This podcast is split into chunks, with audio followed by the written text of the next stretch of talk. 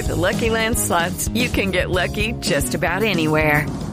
This is your captain speaking. Uh, we've got clear runway and the weather's fine, but we're just going to circle up here a while and uh, get lucky.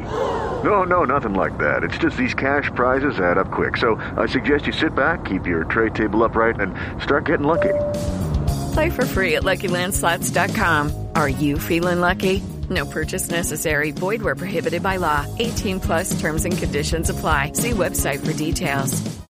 Hey guys, it is Ryan. I'm not sure if you know this about me, but I'm a bit of a fun fanatic when I can. I like to work, but I like fun too. It's a thing. And now the truth is out there. I can tell you about my favorite place to have fun. Chumba Casino. They have hundreds of social casino style games to choose from with new games released each week. You can play for free anytime, anywhere and each day brings a new chance to collect daily bonuses. So join me in the fun. Sign up now at ChumbaCasino.com. No purchase necessary. VGW. Void were prohibited by law. See terms and conditions. 18 plus.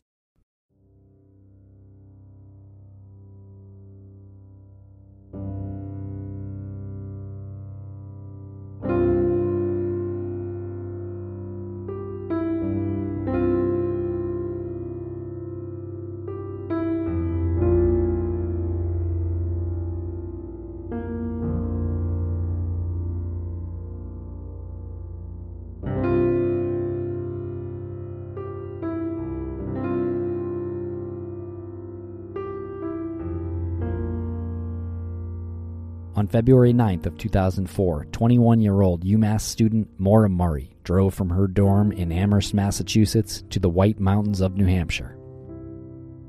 At approximately 7:27 p.m., Maura spun out her 1996 Saturn on a hairpin turn on Route 112 in North Haverhill. There has never been a credible sighting of Maura since. Maura is 5 foot 7 inches tall. She weighs 120 pounds, and she has brown hair and hazel eyes. If you have any information regarding Maura's disappearance, please submit it to us, the Murray family through their Facebook page, or the New Hampshire State Police Cold Case Unit. This is Missing Maura Murray.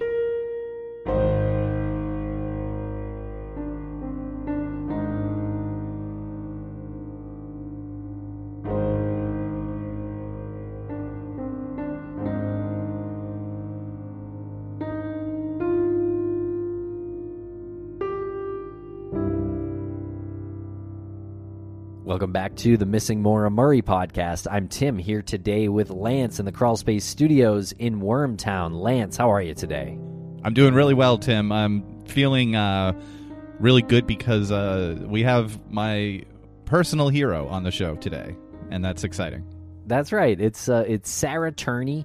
Of course, Sarah Turney's sister, Alyssa Turney, went missing from Phoenix, Arizona in 2001. Her father, Michael Turney, is heavily suspected. I mean, that's about as nice as I can put it. You know, without without just saying it, it's really obvious uh, what happened in the case. And Sarah, who has become our friend uh, from meeting her at some uh, conferences and things like that over over the past year or two, she fights for her sister's disappearance like I've never seen. Yeah, she is the biggest advocate out there for not only her sister, but as we find out during this interview, she is also using that power, that influence to help other people uh, in in similar situations, which is uh, you know about the most productive thing you can do given the the circumstances. And Sarah has started her own podcast as well as her own blog. Check out justiceforalyssa.com and please follow her in the show notes on social media. That's down there in the uh, in the links.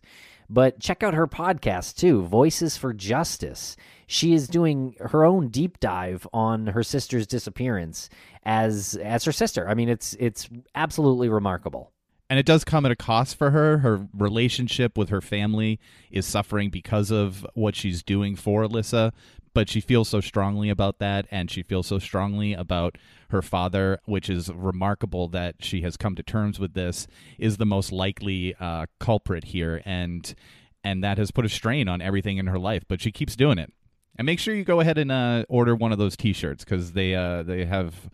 Uh, a great uh, feel to them, and it's for a good cause. Justice for Alyssa t shirt. Yeah, so check that out. Okay, everybody, I hope you enjoyed the chat with Sarah Turney. Make sure to check out her podcast and follow her on social media. Thanks a lot for listening.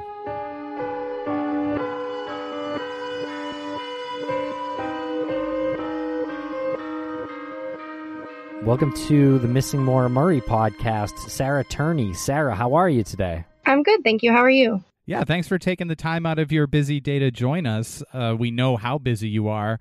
Can you uh, give us uh, a little bit of a a little bit of a background as to what's been going on lately? Yeah, I mean, it, it's a lot. Um, right now, the biggest focus, of course, is the, my new podcast about Alyssa, Voices for Justice. And um, it's a lot of research and re listening to my interviews, and of course, you know, editing them and learning how to podcast, which is also, you know, a nice journey to, um, to go along the way. But it, it's a lot right now. I mean, I'm so deep in the story like I've never been before, and I'm learning new stuff all the time. Um, so I feel like I'm in a completely different place than even a year ago. Yeah, and I guess I might have uh, jumped ahead a little bit too much right out of the gate, but I got excited, um, as I tend to do. Uh, I'm I'm sure a lot of the listeners know who your sister is, but can you do a uh, an update on on uh, you know the case and your and your father and just a little bit of background on that for anyone Yeah, who doesn't course. know? For anyone who doesn't know. Yeah, for anyone who doesn't know, um, my sister is Alyssa Turney. She went missing when she was 17 um, in May of 2001 from Phoenix, Arizona. Um, and it's a very long, complicated story, as you guys know. But um, essentially, after a very long time, the police decided that um, our father was the only person of interest in her case. And um, they told me that unfortunately they will not prosecute without a body. They recommended for me to get media exposure. So that's really where I'm at. Um, we, we kind of know who did it, um, you know, according to the police and my personal beliefs. And now I'm just trying to get her some justice. Well, the podcast is amazing, Sarah, and uh, I, I'm blown away listening to it. Um, you've you've done a, a like a like a narrative, uh, objective look at this. It seems it's it's almost startling when you say something that puts you, the host, into the story. It's almost like like I, I remember. Oh yeah, I forgot that this is actually Sarah. You know, the host's sister that she's talking about Yeah, it's actually that good. Like it's a, like the podcast is that good journalistically that it works without even if you weren't her sister. Oh my goodness! Wow, that is um, such an amazing compliment. Thank you. Uh, yeah, I mean, I, I'm trying to make it as objective as possible, um, but of course, yeah, I'm a part of the story, and there are things that I remember, and I try to put that in there as well. Um, but really, the bulk of the information is coming from, you know, this huge stack I have of like 3,000 documents, in addition to interviewing people I haven't talked to since I was a kid. Um, so I'm fortunate to have this wealth of information, you know, in addition to hundreds of hours of, you know, home videos. There's just so much information that hasn't been released that I'm, I'm blessed. Um, Yeah. but yeah, of course, there's things I remember and I try to insert. So you've you've got the these documents, these home videos. Where where did these materials come from? Yeah, so I mean, they're just literally my home videos from growing up. So um, the police at one point did have all of these materials and they released them to me. So I'm just trying to get through them, but there's so many. Um, I honestly haven't counted how many, but I'm almost through up until when Alyssa disappeared. Um, so I'm getting there. And but but you also have like uh, transcripts of phone calls. Where where did that come from? Yeah, so that actually all comes from the police. This is public record. Um, it- it's insane how much they have. Everything I'm presenting on the podcast, the police know about. And you you just said that they won't prosecute without a body. Is that something that is absolutely written in stone? And is that your goal with the podcast to get your father Michael to disclose where he put uh put the body? Um, so no, I don't think that's set in stone at all. I mean, Okay. in comparison to other no body cases tried in Arizona, we have more evidence than some of them. So I don't think that's set in stone at all. And, and that's what I'm working towards. It's not necessarily to get my father to confess or tell us where the body is, because honestly, I don't think he ever will. Um, he's just not. I don't think he's that type of person to give us that type of peace. Um, but the goal is definitely for the state to take this case, you know, to look at it and see what the police saw, you know, five years ago, to see what the whole world sees and just give us a fair shot at a trial.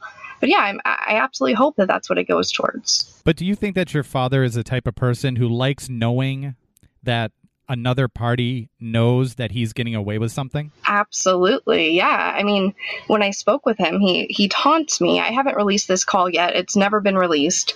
Um, but you know, when it comes to the time, because the the podcast is in chronological order, so when we get to 2017, I'm releasing the call, and he absolutely taunts me. He says, you know, be there at the deathbed, and I'll give you all the honest answers you want to hear.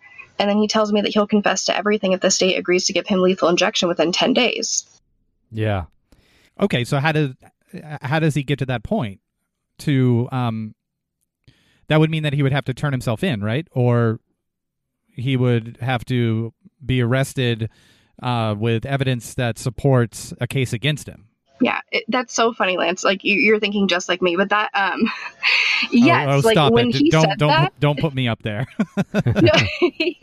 well, when he said, you know, when he offered to confess with it within 10 days of lethal injection or whatever, I said, okay, great. Like, how do we make this happen? And he gets like upset, of course. He's like, really, really? And I'm like, absolutely. Like, can we go down right now? Um, I don't think I was that cool of saying it, but, but yeah, I mean, we need a, we need a confession or we need this case to be presented for prosecution and accepted that's really where it's at. Um, the, the whole plan was to present it years ago. So why it's not already in trial in prosecution is beyond me. I don't know. Not to get too hung up on this, but knowing what we know of your father through all of the media outlets that you've utilized, how, I mean, he should know the legal system. He should know that that is so obviously a taunt to you because the only reason he would be in the position where legally he would be given the option to have a lethal injection is if he confessed.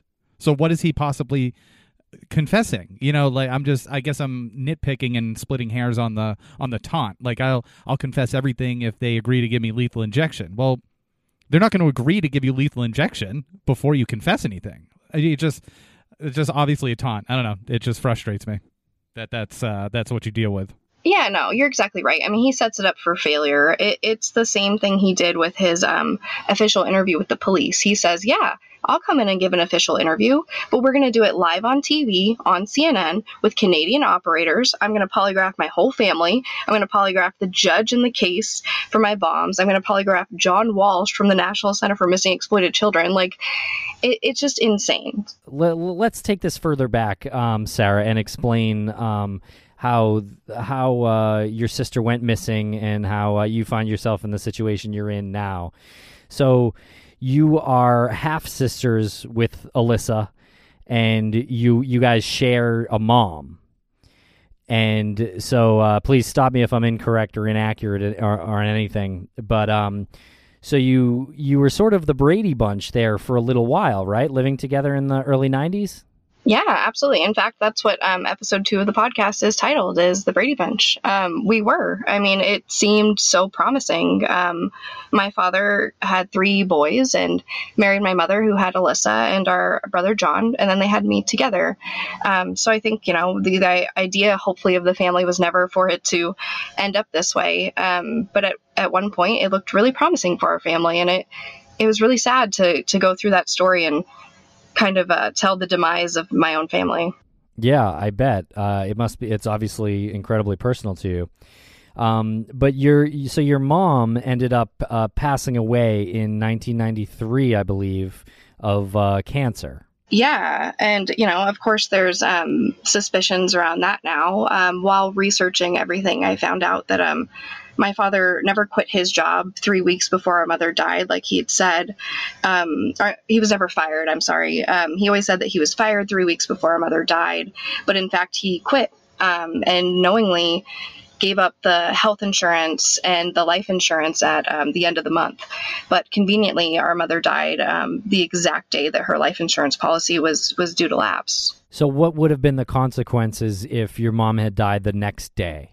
Yeah, if she died the next day, um, my father would not have gotten the life insurance settlement, which I don't know how much it was, but enough to take seven kids to Disneyland and buy a new vehicle and enough to live without a job for quite some time. So, is it, in your opinion, does, is there evidence that suggests that he might have accelerated your mom's death? Yes. I mean, it's hard to say because it's all family members telling me what happened while my mother was dying. And although it's confirmed from different sources, it's hard to prove because my mother didn't have an autopsy done, which is also extremely strange just given my father and the fact that he had planned to sue the tobacco company.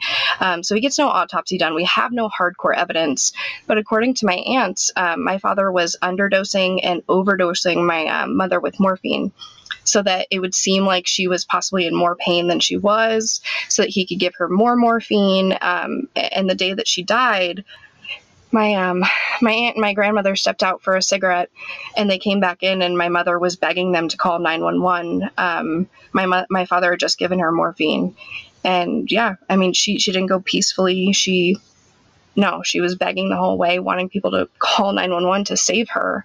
Um, so I think it's extremely suspicious. At what point did the hospital um, approve of your father uh, administering morphine to your mother? That's a great question. I, I, think it was just a few weeks prior to that. Um, I mean, it got to the point where they were absolutely certain that she was not going to beat the cancer. She was she was definitely passing away. Um, and they, they sent her home and um, gave him liquid morphine to administer. It wasn't an IV drip. It was nothing I think that would require a nurse. Um, but I, I, imagine right from the point she got home. I, I find it pretty uh, remarkable that a hospital can simply give someone a drug to administer that has been known to accelerate and I mean that's what they give patients in order to accelerate the death process. Oh, see, and, and, I'm not sure. I'm not a doctor. I don't claim to be, but that's that's a great point. Yeah. So they, they someone trusted him to to not uh, use that. I'm just wondering how that conversation went down. Were they like, "Here you go, Mister Turney. If her pain gets too bad, uh, give her a couple of drops of morphine," or was he uh, approaching them and saying, "I don't know what to do if her pain gets so bad." should I? Yeah, maybe I should be giving her morphine. It'd be interesting to find out how that right. conversation went so, down. So there was no hospice nurse doing that? No.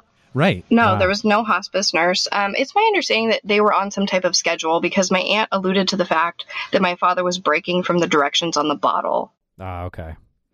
Yeah. Wow.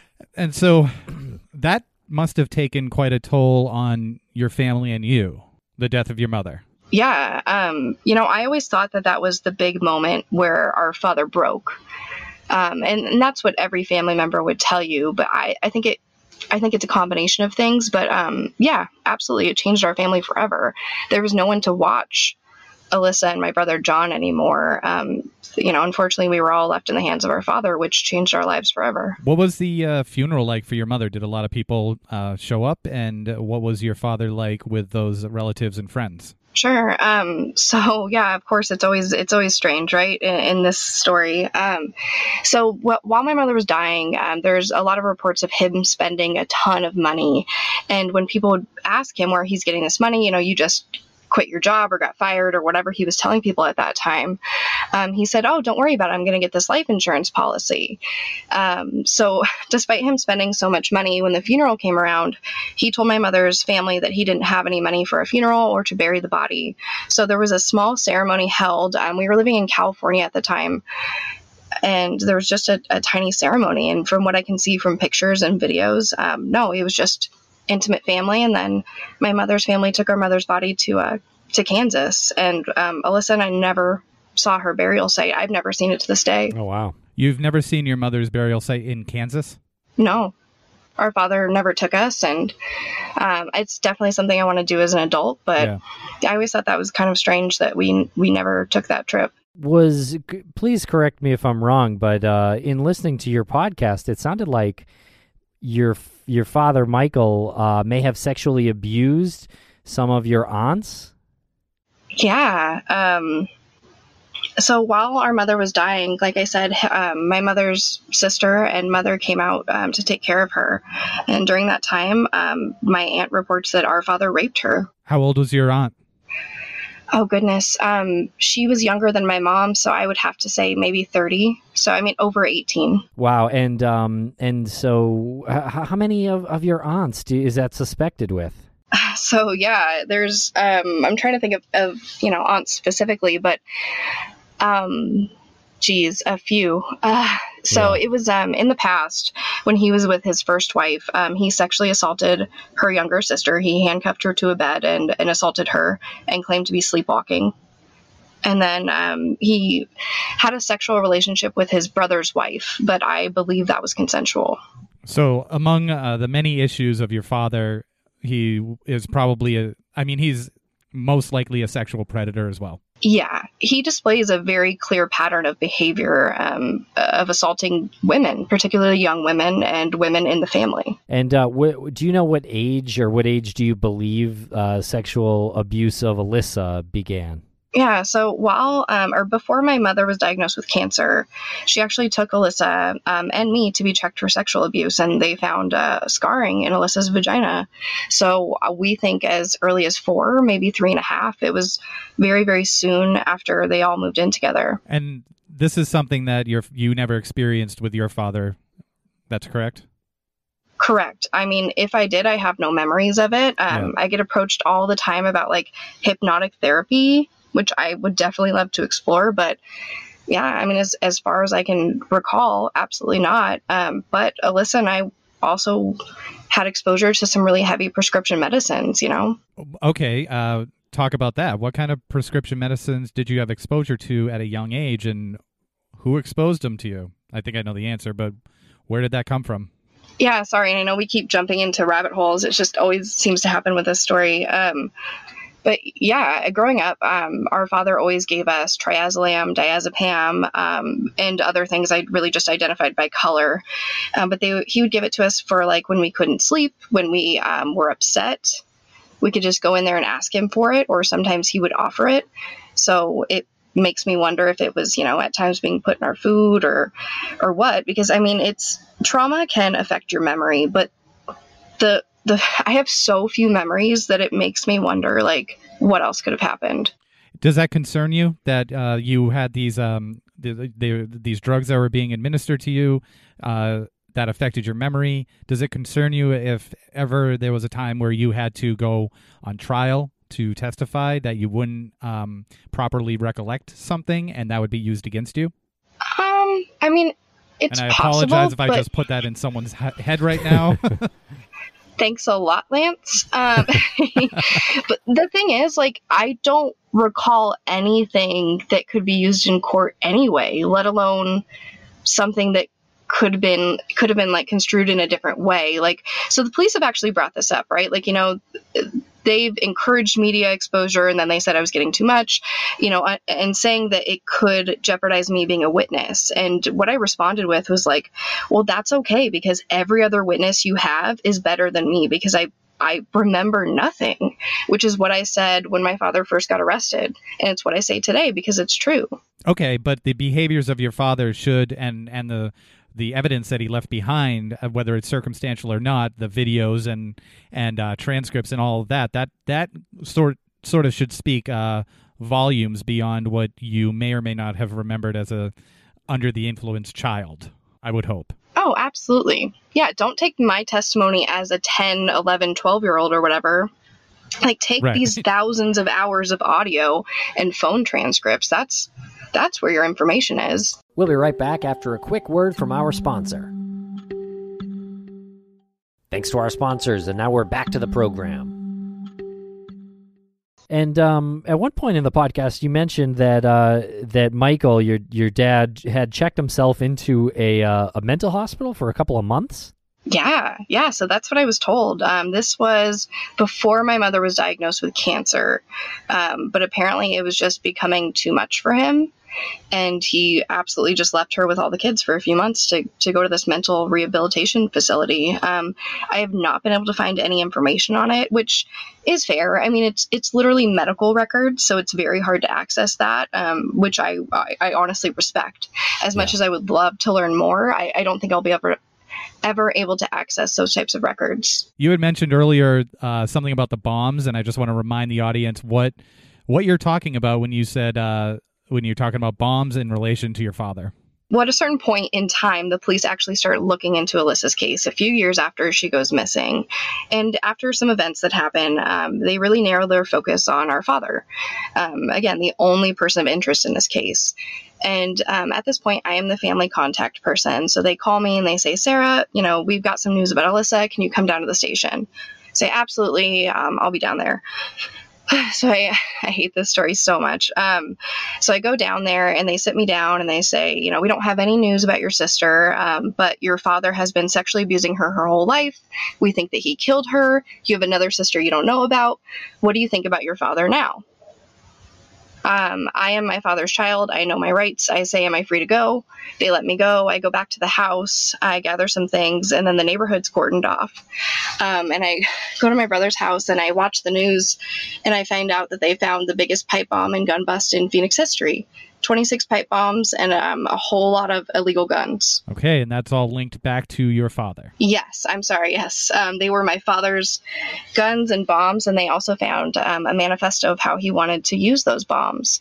He was going to blow up um, the local union building, um, an electrical union that he used to be a part of. He was employed at the electrical union, had a grievance against them, wrote a manifesto, which um, I can count probably uh, on one hand the manifestos I've ever heard of, and zero of them are ever uh, geared towards a motivational, like positive movement. So I'm assuming this manifesto had some negative uh, uh, tones to it, and then he uh, his plan was to shoot shoot up the building, blow up the building, do both, get arrested, or was it a suicide mission? Yeah, so I mean, there's a lot of different theories here, um, but what I feel is that, um, well, I mean, he planned basically to drive a van into like the front doors. Um, he had a brick next to the gas pedal, so he was going to set that up to um, to drive through the doors and then supposedly shoot the back that was filled with propane tanks. Um, and then I believe somewhere in there were the bombs. Um, but he was also found with um, another identification and another social security card and disguises. So, although his manifesto said that he was seeking revenge, that he was going to commit suicide in order to get media coverage for Alyssa, I fully believe that he was planning on running away. Um, and you're probably wondering, right? Like, uh, what is he getting revenge for Alyssa on? Well, he believes that, or at one point believed that the Union killed Alyssa, that two assassins were sent to kill her. And in turn, my father says that he had to kill those assassins. For, from the Union Assassins Department. Yeah, it's a. Every union's got an assassin department. I, I feel uncomfortable talking about it. Yeah. No, and it reads like some terrible Bruce Willis movie, you know, where he's like, "Tell me where she is. Tell me what happened." You know, and they just they just uh, give all the information, and then he just has no choice but to kill them. Um, you know, and, and I asked him in 2017 about that, and he says, you know, what assassins, what story? Basically, he doesn't tell that story anymore because he knows how ridiculous it is. But the claim is that he killed two people. Correct. who, who had killed Alyssa? Yeah, and I'm going to go into it on the podcast, but I found out all about the death of those two people, and my father absolutely, in fact, did not kill them. Oh, big surprise there. Yeah, I know, right? Big shock, big revelation. Now, tell me about your uh, your cousin David, um, who I believe is Michael's nephew, and uh, there there was an account of, the, of a videotape that um, that existed of, of Michael um, and and Alyssa, and I think maybe even another person or two. Um, the the last time I had heard about that, it wasn't from like the horse's mouth. It wasn't from David. So now now hearing that there's uh, an actual person behind who who saw that, who remembers seeing that. What, what is that like? Yeah, I mean, it's insane. And when, to be honest, when I first spoke with David, like, in setting up that call, I wasn't sure. I wasn't sure why he'd said the story. I hadn't heard it from him before. I didn't know what to think, and I was really skeptical. And then when I spoke with him, like, the remorse he felt was so real. Um, but he was living with us. It was 1999, and he lived with us for maybe under a year. Um, and he got home from work late one night. He got like Filiberto's burrito, came home, popped in Dr. Dolittle into the VCR. Um, my father was notorious for recording things off of TV. So we had a ton of VHS tapes with, you know, handwritten labels. So he thinks he's watching Dr. Dolittle and um, he finds a nude video of Alyssa. and um, another potentially underage girl. She was nude from the waist up, just kind of laying on the couch with a newspaper over her face. Wow. Okay. Um. So, w- what did he do with that? Ta- he didn't take the tape or anything, obviously. So no, and that's obviously one of his biggest regrets. He says um, he left the tape in the VCR, and he immediately left our home. He didn't grab much of his stuff.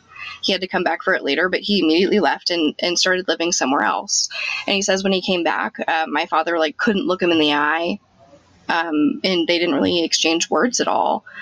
And what I found out while researching for this podcast is that um, it's believed that there was another tape that existed. I spoke with my uncle James, who um, is a big part of this story as well. Um, and he told me, you know, when I told him I spoke with David, he said, Well, what about the other tape? And I said, What are you talking about?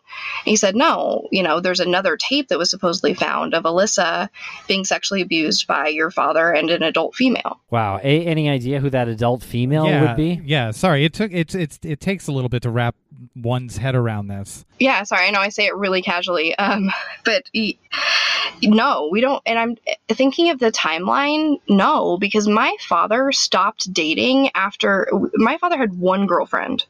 It, like after our mother died, and Alyssa told that girlfriend she was having sex with her father, and he never brought another female around the house. So I have no idea who that other woman would be. And is this a product of hidden cameras, or did the did, did it appear that they knew they were being filmed, or was it just a static shot that could be a hidden camera? So I asked that question. Um, it definitely was not behind a vent, um, but we don't know. He says that it was. Um, he believes it was on a tripod because it was so still, but um, he couldn't tell if it was hidden. He didn't think so. Yeah, and and you you ask about hidden cameras in vents that and because that was a very common thing that he did. Yeah, so that's what I found out. You know, a few years ago, I just thought it was the one hidden camera in the living room facing the couch.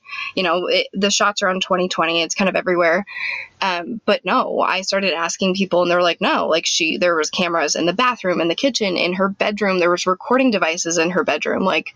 Apparently, just everywhere, and I had no idea. Which I say that on the podcast. I'm like, apparently, I was the only one who didn't know, um, but I was just so oblivious. Well, you were you were super young too, and how would you even know about something that uh, was never brought to your attention back then? You know, like you you probably wouldn't assume that this was happening if no one brought it up, right? Yeah.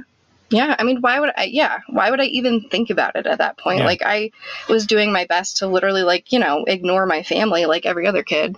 You know what it feels like to me is that um that be, because I know in the podcast you said that Alyssa uh, spoke to a lot of people about it and you were maybe the only one who didn't know. She never confided in you about it.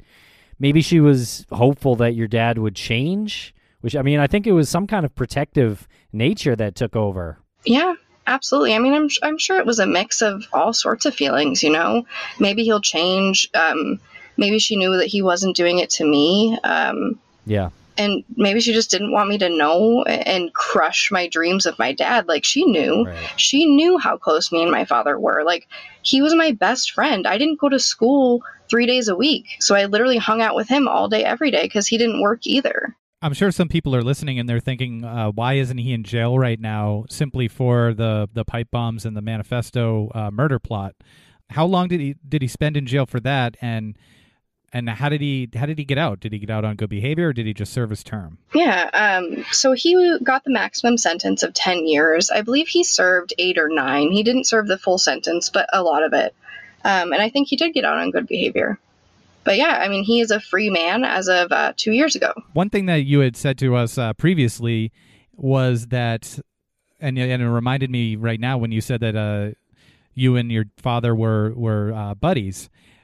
He would make he would make his um, I guess his his obsession over Alyssa into into a game with you, and that was something that really stood out to me. Uh, can you talk about like how that was uh, presented to you, his possessiveness and and the spying? Yeah. I mean, so the way it was presented to me was like I thought Alyssa was this really bad kid, you know. I think she came home drunk once. Um but she did the the whole come here, I need to tell you something. Don't ever drink and like so uh, it freaked me out even though it's nothing now like every every teenager drinks don't do it i don't recommend it but i believe that it, it pretty much happens everywhere I was led to believe that she was absolutely out of control. So between seeing her drunk and knowing that he found weed in her room once, I was like, wow, this this is pretty accurate, right? Like as a kid, I'm like, that's pretty bad. Like I see this all the time on Saved by the Bell. Like no drinking. Like this, this is a bad kid right here. And um, so when I would want to do things like I would go to my dad and say like I'm so sad Alyssa won't let me in her room. She's in there with whatever friend I want to see. Um, I remember he turned to me and goes, "Oh, I got this new toy. It's called a bionic ear." Which is like a, I guess, kind of like a microphone, you could say. So I could put it underneath Alyssa's door with a headset and listen to what they were saying. Um, so that was one thing. And then eventually he did tell me about the camera in the living room vent. He showed me a video of Alyssa making out with a boy. Again, saying, like, look what she does when we're not watching. It, so, yeah, I mean, I think he absolutely included me on some of that. What do you think that did for him to show you that and tell you those things? Um, I mean, in his mind, I think it probably made him feel like it was more justified. Like, it's not a secret. He's he's telling people I'm actively a part of it. I know it's a family thing. We're all looking out for Alyssa, um, which is absolutely not the case. Um, are your siblings more open now? I was uh, listening on the way in, and, and you were reading you reading a, a, phone call with you between your father and um, your brother. And uh, are, are have you been talking to your your brothers about this? Um, no. So I, I'm like still so nervous to hear the feedback from that. Um, so that particular brother that I speak about in that transcript, um, no, I don't. I don't speak with him. I, I do speak to others. Um, one, Alyssa's biological brother, um, just started liking the Facebook page, and he like made a comment on something, and I literally burst into tears and text him and was like, "Thank you so much. Like literally, I love you. Like you, you know, don't feel the, the need to post or anything, but just know that this like warms my heart so much." Um, and then another brother actually got involved in a police meeting. So I think that they're oh, warming up to it. I still think that they don't like it. Um, you know, of course, no one's first choice is to air your whole family's dirty laundry, but I, I feel like I don't have another choice. Um, so I'm very fortunate in that I do feel like they are warming up to it. I hope that they um, want to participate in the future. Well, we've uh, said to you and and between us, and I've I've said to other people, uh, just how I can't really comprehend the determination and the courage it takes to do what you do because you've essentially alienated yourself from your family. Um, at least you know maybe maybe things are starting to improve a little bit, but the risk you ran was saying I'm going to have to uh, be the voice for this on my own, and I mean that's that's uh, I don't know anybody who I don't I Sarah, don't know anybody who's done that. Sarah, I am so sick of hearing Lance talk about this. he says this like every day in here. I do. Um, He's not but, kidding. But it is true. I mean, it's it's incredible.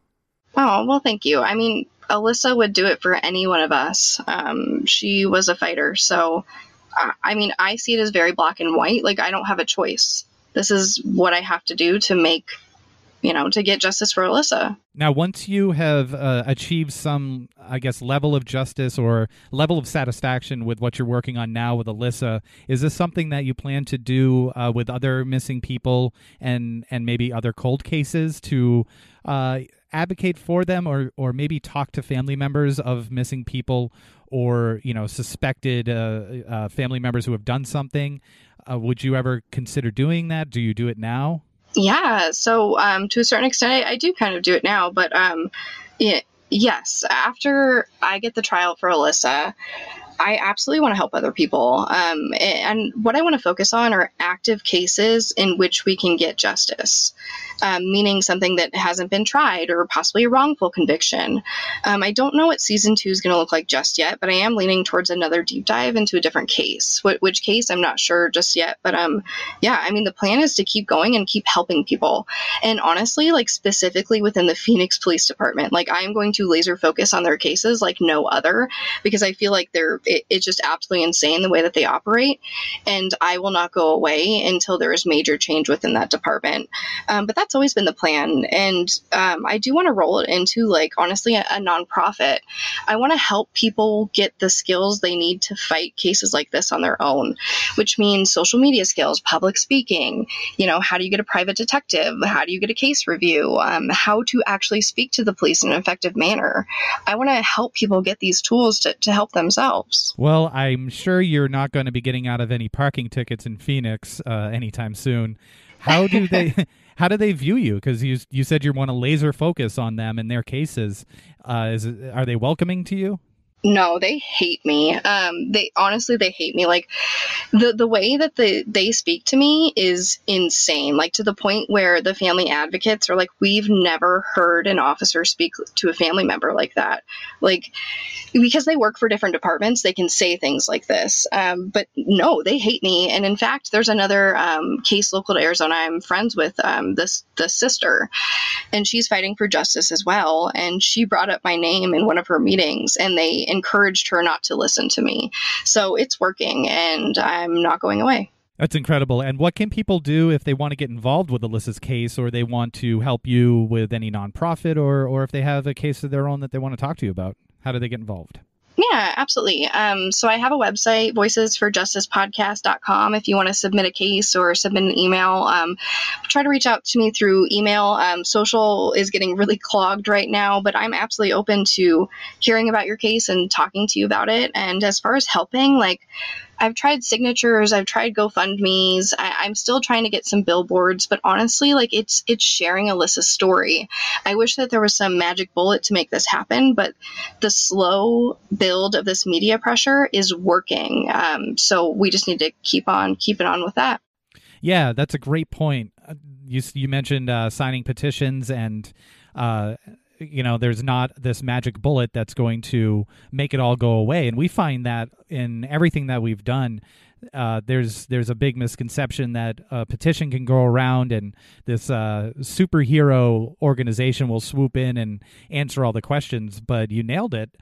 You're utilizing social media you're utilizing however you can make your voice be heard and and it is gradual and it is a it is a grind but but that does work. You know, we we've seen that with uh, with a lot of the cases, with even with Maura Murray's case. Uh, you know, the the buildup of all this media attention, and they went into a house and searched. Uh, you know, it's it's not a maybe it's not the only reason they did that, but it's one of the reasons they did that. And you have such an enormous following, you can get you can have thousands and thousands of people, you know, as the voice for for your sister. Yeah, Absolutely, and that's what it takes. And I mean, yeah, the, the police don't don't look at those petitions and care too much. Unfortunately, I mean, they literally told me, um, "We don't care if you get a million signatures." Like it's just, it's just the way that you think the justice system could should work. Um, it is not that way at all. Like, um, but yeah, I think it just takes public pressure. Like you said, it, it worked in Maura Murray's case. I mean, look at making a murderer. It's just unfortunately like kind of the trend of justice right now. Yeah. Um, and I just uh, popped over to your Twitter page and noticed that you liked eating chips with lemon juice. That's odd. What is that all about? Well, and the hot sauce, Lance. You cannot forget the hot sauce. That is like the biggest part. Um, oh, I thought hot sauce was just separate. So you eat potato chips with lemon juice and hot sauce. Yeah, like classic Lay's. You put a little bit of lemon juice on it, and then you put like Cholula on top, and it's the best snack ever. It's just it's spicy and delicious and amazing. Cholula, Cholula is my favorite hot sauce. Little the little wood top. Yeah, the Chipotle one's great. But anywho, I I uh, I fangirl over you, so that's yeah. what I'm doing now. Well, thank you so much. I fangirl over you. When we saw each other at CrimeCon, oh my goodness, it was like the best moment of my life. oh, stop! I'm blushing. Oh goodness, no offense, Tim. I also love you very much. I've seen you more though, so I'm like yes. gunning to see Lance again. Yes, but that means that we have a stronger relationship because we've seen each other more. Um, so thank you very much. Uh, well, we're both wearing Justice for Alyssa shirts right now, so uh, no favoritism there. Um, and we will share a picture on social media. So if you're listening out there, pick up your Justice for Alyssa t shirt or shirt and wear it proudly. Oh, thank you guys. You guys are seriously the best and my heroes. And thank you. I, I, can't even believe that I'm on Missing Maura Murray. It's literally the first podcast I ever listened to. Like, this is a dream come true, and I love you guys so much. Full circle. Well, thank you. We love you too.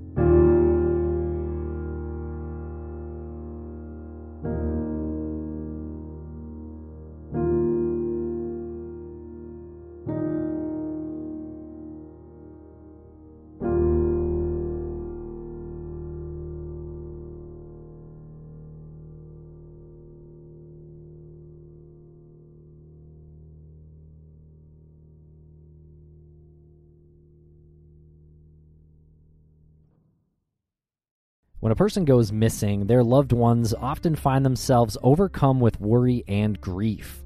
Bruce Maitland started the 501c3 nonprofit organization Private Investigations for the Missing because he knows this feeling all too well.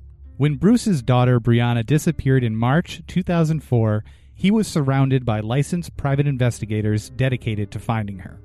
Now his mission is to provide dedicated private investigators at no cost to other families of the missing, desperate for answers but without the financial means. Private Investigations for the Missing needs your help. To read the mission statement, make a donation, and keep up with our blog, visit us at investigationsforthemissing.org and follow us at PI for the Missing on Twitter and Facebook and Investigations for the Missing on Instagram. Because forever is too long to wait. Judy was boring. Hello. Then Judy discovered ChumbaCasino.com. It's my little escape. Now Judy's the life of the party. Oh, baby, Mama's bringing home the bacon. Whoa, take it easy, Judy. The Chumba life is for everybody. So go to ChumbaCasino.com and play over 100 casino style games. Join today and play for free for your chance to redeem some serious prizes. chumba ChumbaCasino.com. No purchase necessary. Void where prohibited by law. 18 plus terms and conditions apply. See website for details.